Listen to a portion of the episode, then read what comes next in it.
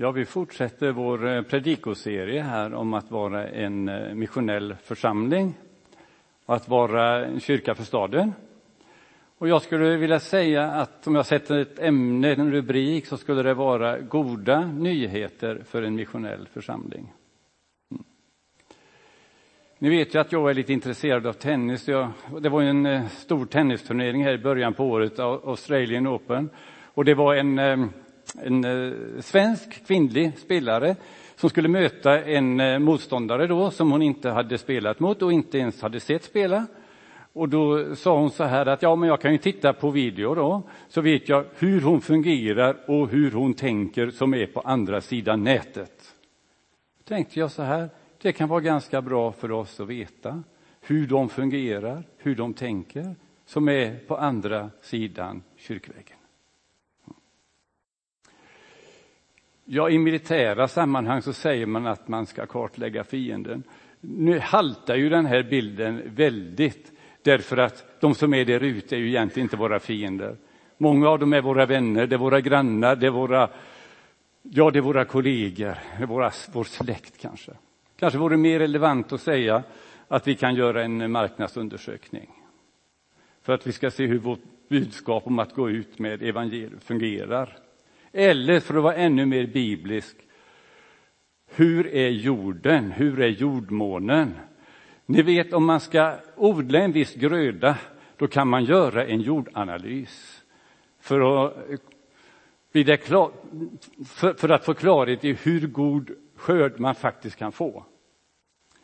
Där är vi, tänkte jag, och då finns det ju jättefina föredömen på att vara missionell, evangelisk i Bibeln, och Paulus är, tycker jag, ett gott föredöme. Så vi ska läsa ifrån Apostlagärningarna 17 om hur det fungerade när Paulus var i Aten. Men låt oss be en bön innan vi läser det här ordet. Herre, jag ber att de här orden ska beröra våra hjärtan som enskilda och som församling. Tackar dig för de goda förebilderna som vi har i skriften. Du vet vår stora längtan att betyda något för vår stad, vårt samhälle, i den här tiden, här och nu. Öppna våra hjärtan, gör dem brinnande, gör dem levande. Vi älskar ju detta att föra ut ordet, och hjälp oss på något sätt att hitta vägar. Amen. Så här står det om Paulus i Aten. Vi är alltså i Apostlagärningarna 17. Och Paulus tal inför Areopagen är vers 22. Jag kan väl säga om denna Areopagen då att det var en slags domstol. Det som sades där bedömdes om det var politiskt korrekt, om det var relevant. Det var ganska tufft att ställa sig upp där och överhuvudtaget säga någonting. Är det politiskt eller filosofiskt korrekta här? Jag vet inte om Paulus tänkte så mycket på det. Men han relaterar till vad han hade sett där utanför i staden. Paulus steg fram inför Areopagen och sa: Atenare, jag ser av allt att ni är mycket noga med religiösa ting. När jag har gått omkring och sett på era gudabilder har jag nämligen också upptäckt ett altare med inskriften åt en okänd gud. Det som ni alltså dyrkar utan att känna till, det är vad jag förkunnar för er. Ja, ett alternativ skulle ju vara att Paulus stiger fram där och säger: riv ner alla era dumma altaren, de har inget med detta, de är inte relevanta, riv ner dem. Istället så tänkte Paulus så här: jag kan väl möta dem där de är och se att det finns en längtan, ett behov. Och så kan jag komplettera med det som är riktigt. Det som de tydligen längtar efter, som de inte vet om vad det är. Där kan jag komma in. Och jag tänker att vi kan tänka lite grann på samma sätt. Det var ju också så att när Paulus, om vi läser lite senare i kapitel 19, så är Paulus i Efesos. Och det är ett centrum för ekonomi, handel och kultur. Man kan nästan likna det dagens New York kanske. Och då var det sådana omständigheter som gjorde att han inte längre kunde tala i synagogan. Men då vände han sig utåt och han undervisade i Tyrannus lärosal. Och det gjorde han under 2 år varje dag. Vad skulle det likna här och nu? Det skulle likna kanske om vi bokade in Folkets hus varje dag. Möllan här i Mölndal. Och talade där. Eller kanske ännu mer aulan, Göteborgs universitet. Där alltså. Ni kan tänka er, där var han och talade.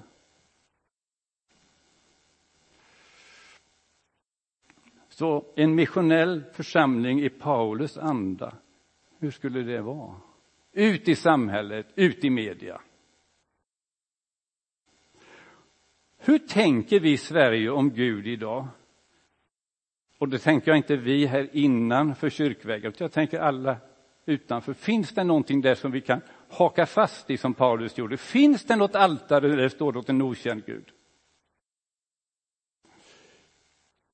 Och svaret på den här frågan tror jag är goda nyheter. Goda nyheter. Jag har gjort själv lite observationer, men det finns någon som har varit bättre på det här med samhällsanalys som också har gjort de här analyserna. Vi har redan lagt på den där. Det kan vara bra. Då ser ni där goda nyheter och samtidigt en utmaning både för goda nyheter här då och för Pingst Mölndal. Det är nämligen en påkristning i Sverige. Skulle vi kunna hävda. Intresset för kristen tro ökar. Kunskapen om kristen tro minskar. Där har vi alltså utmaningen då. Vi var på skolavslutning 12-årsskolan i juni somras. Och då tänker man så här, de kommer att sjunga Den blomstertid nu kommer eventuellt. Och då blir det bara första versen. Men man sjöng även andra versen och det är ju Guds godhetsrikedom och nåd som räcker året om. Det är ju så evangeliskt som det kan bli. Och jag tror inte bara det var någon slags civil ordlydnad. Det var ett uttryck för en längtan. Finns det något mer att upptäcka i livet? Vi hade julavslutning här i denna kyrka. Montessori-skolan var här. Då sjöng vi. Alltså barn, lärare, anhöriga, alla som var med sjöng Stilla natt och alla versarna. Kristus till jorden är kommen. Oss är en frälsare född, göd här. Så evangeliskt det kan vara. Lena Endre läste ju den här nyårsklockan av Tennyson. Och jag vet inte om ni noterade detta. Jag har tänkt så många år. När kommer det att hända att man läser hela dikten? Och så händer det nu 2020. Att hon läste hela dikten. Och den avslutas ju med Ring honom in, den bidade Messias. Hela svenska folket fick en tanke. Jesus ska komma tillbaka. Ring honom in, den bidade Messias. Jag tänkte, jag rös nästan. Äntligen. Ja, nu är jag om vi tittar på nästa bild, hur ser den ut? Ja, då tar vi ytterligare en framåt, tror jag. Känner ni igen meteorologen där? Ja, han var ju på TV tidigare, nu är han väl i EU-parlamentet, tror jag. I alla fall, så säger han, vi har skurit bort oss själva från andligheten. Han saknar den andliga dimensionen i klimatdebatten. En av våra stora framtidsfrågor. Om vi går mer på det mer personliga planet så har vi Åsa Lindeborg där. Känd författare, alltså vänsterorienterad kan man säga, kulturchef på Aftonbladet. Hon skriver så här. Jag önskar att jag hade en gudstro. Jag önskar verkligen det. För man är väldigt ensam när jobbiga saker händer i livet. När det gäller privat sorg hjälper inte Karl Marx. Och det vet ju ni. Men så känner en, en relativt sekulär journalist och författare när de reflekterar på djupet. Vad säger vi om klimatet där utom jordmånen? Jag tror den är god.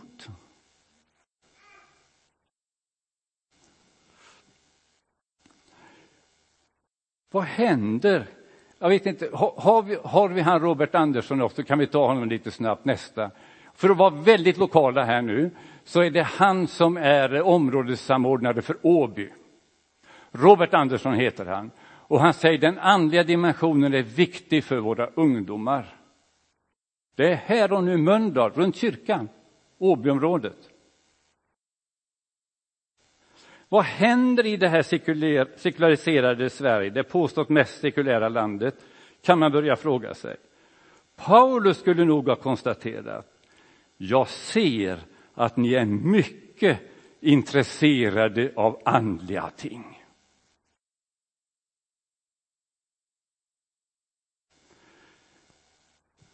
Det finns modern forskning som visar att bland alla jordens folk så är det svenskarna som ligger i topp när det gäller att fundera över livets mening. Så vetenskap och förnuft, allt gott som vi har. Tänk bara på modern medicinsk forskning och allt. Men det kan inte tillfredsställa människans inre längtan och önskan om tillit och förtröstan och mening. Där måste vi komma då. Vi måste så i den här jorden för att sen skörda. Man känner en vilsenhet, en form av tomhet i allt materiellt överflöd som den vetenskapliga revolutionen har gett oss. Och kristen tro är ett väldigt fint medel att fylla det här vakuum som människor har. Detta är goda nyheter för er, goda nyheter. Och det är goda nyheter för oss som församling och enskilda. Intresset för kristna värden växer i vårt land. En annan sån här undersökning som man gjorde i samband med senaste valet då, 2018. Så uppgav 40% av de som gick och röstade då i vallokalen att de ansåg att kristna värden var viktiga för samhället. 8 år tidigare, alltså 2010, så var den motsvarande siffran på samma fråga var 20%. Så det har dubblerats på 8 år, intresset. Det är viktigt för alla som, för oss som församling och som jobbar i samhället också, att veta detta. Ökning, om ni är lite intresserade, så är ökningen faktiskt störst bland de religiöst passiva. Nu ska vi inte prata partier, men det var faktiskt så att det ökade mest bland S och M. Intresset för Alpha, ni vet, grundkurs i kristen tro, växer i Sverige starkt alltså. Det var 200 kurser 2016, det var 700 kurser 2018. På 2 år har det mer än tredubblats.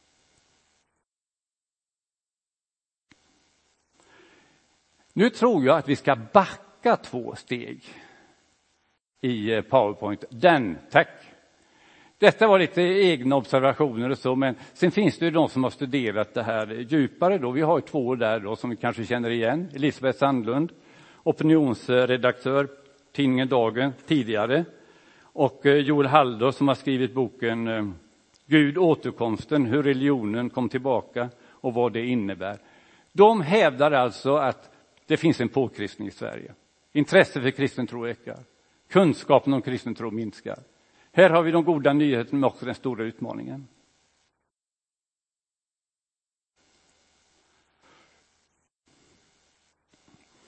Det är många nu som talar om att vi har gått in i en postsekulär tid. Alltså en eftersekulär tid. Frågan är hur länge Sverige kommer att vara världens mest sekulariserade land. Det har vänt. Men pressen hänger inte riktigt med. De flesta medier i Sverige idag fortsätter omodernt alltså. Och hänger inte med i det som händer. De är kvar i 70-talsanda att beskriva religion och andlighet negativt.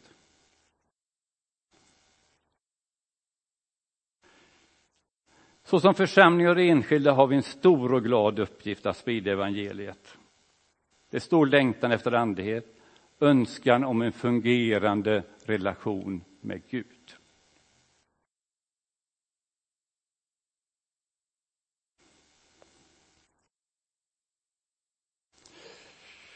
Vi kan bläddra fram lite. Senast jag predikade här i slutet på förra året så nämnde jag om Michael Frost. En australisk pastor. Och han presenteras som en missionell teolog. Och en av hans böcker säger så här: presentera 5 vanor som förvandlar mig, dig och världen.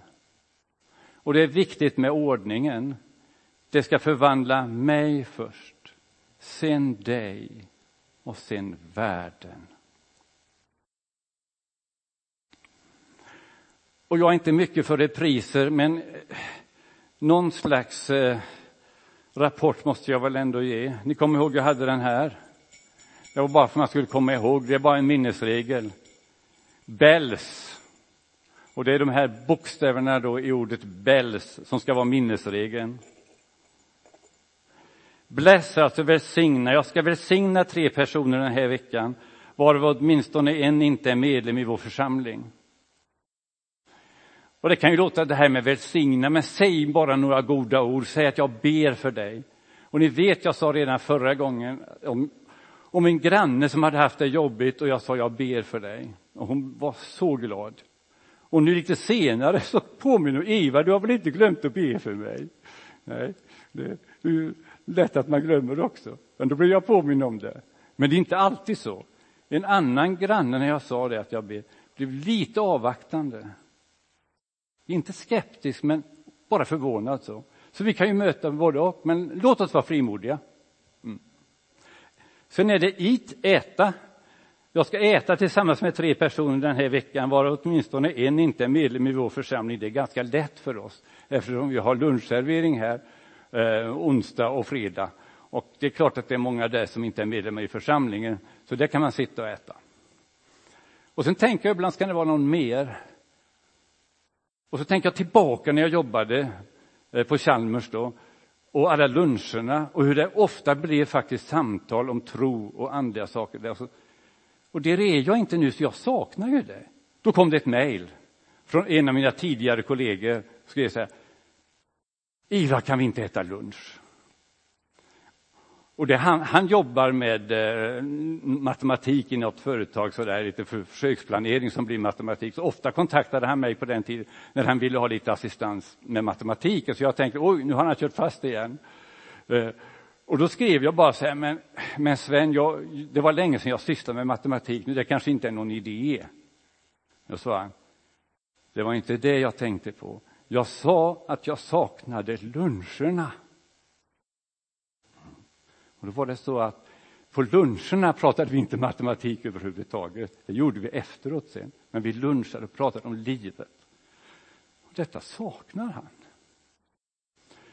Ni alla som är i arbetslivet, ni möter ju människor.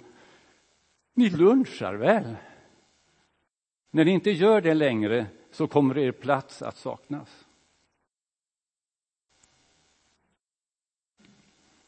Jag ska lyssna, nu kommer det här att det först är till mig då. Alltså det är först jag själv som ska förvandlas. Jag ska lyssna, jag ska lära.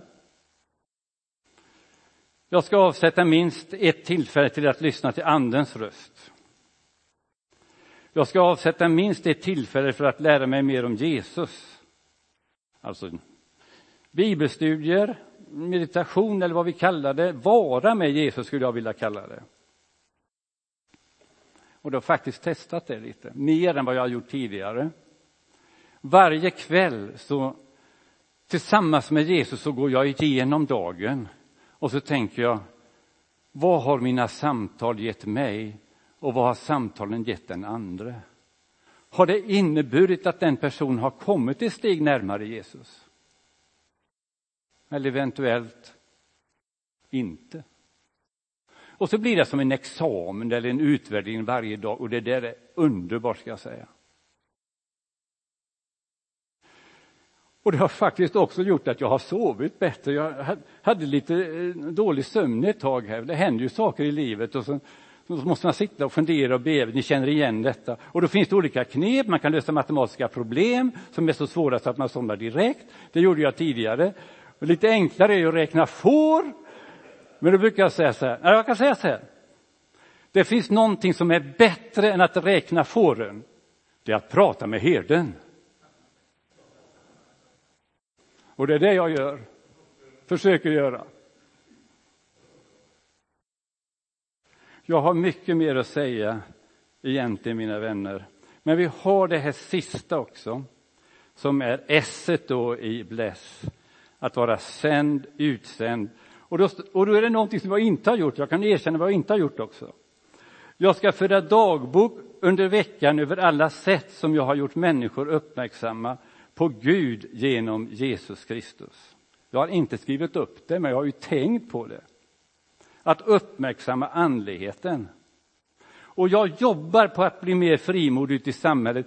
Ni vet ju att jag har nåden att vara med på några ställen i samhället här. Jag är i styrelsen för Gunnebo slott och trädgårdar.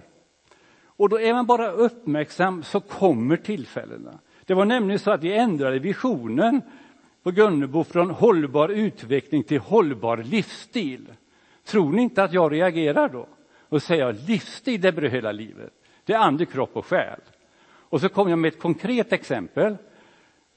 Att Stensjöns församlings konfirmation kunde kopplas ihop med Gunnebo. Alltså hållbar livsstil. Konfirmation kopplat till hållbar livsstil. Ni vet att konfirmationen kopplas till saker, till exempel idrott eller drama och vad det kan vara, sång och sånt där. Tänkte jag, här kan vi koppla ihop det här. Och det intressanta är att när jag nämnde detta så tittar vd:n på mig och säger hon, det var ett bra förslag. Och så riktar hon sig till sekreteraren, skriv ner detta nu så vi inte glömmer det.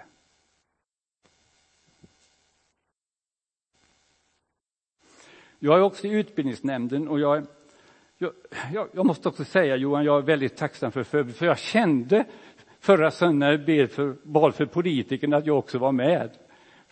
Alltså man tänker på de som är där hela tiden, men det finns också fritidspolitiker och då kände jag, den förbönen var för mig.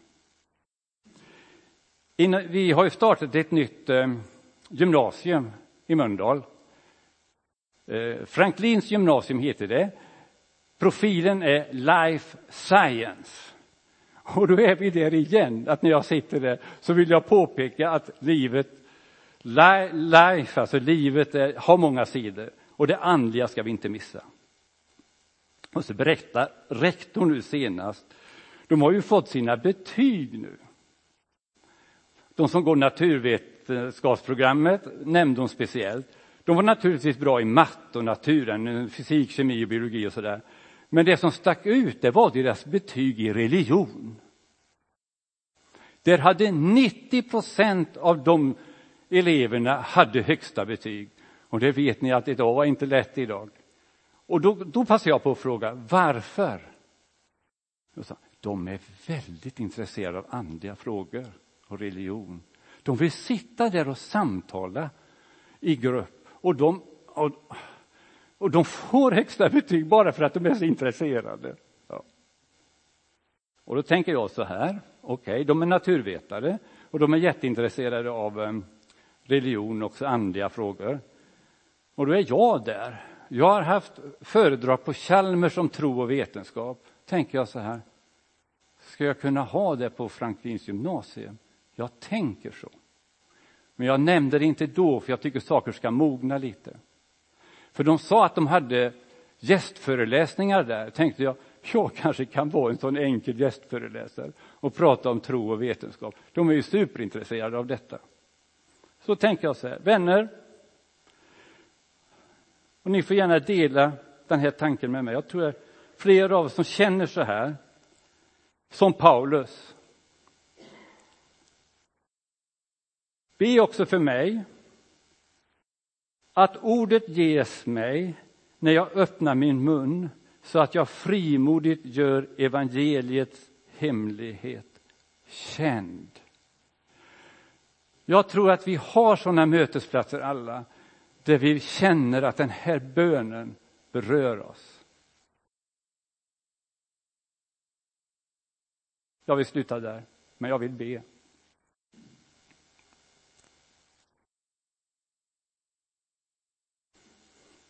Herre, jag ber för mig själv, jag ber för alla som har lyssnat, jag ber för vår församling. Att vi ska vara frimodiga. Och att vi kan öppna vår mun när tillfälle ges. Gör oss frimodiga att gå ut med budskapet om glädje, fred, harmoni. Hjälp oss som församling och hjälp oss som enskilda. Amen.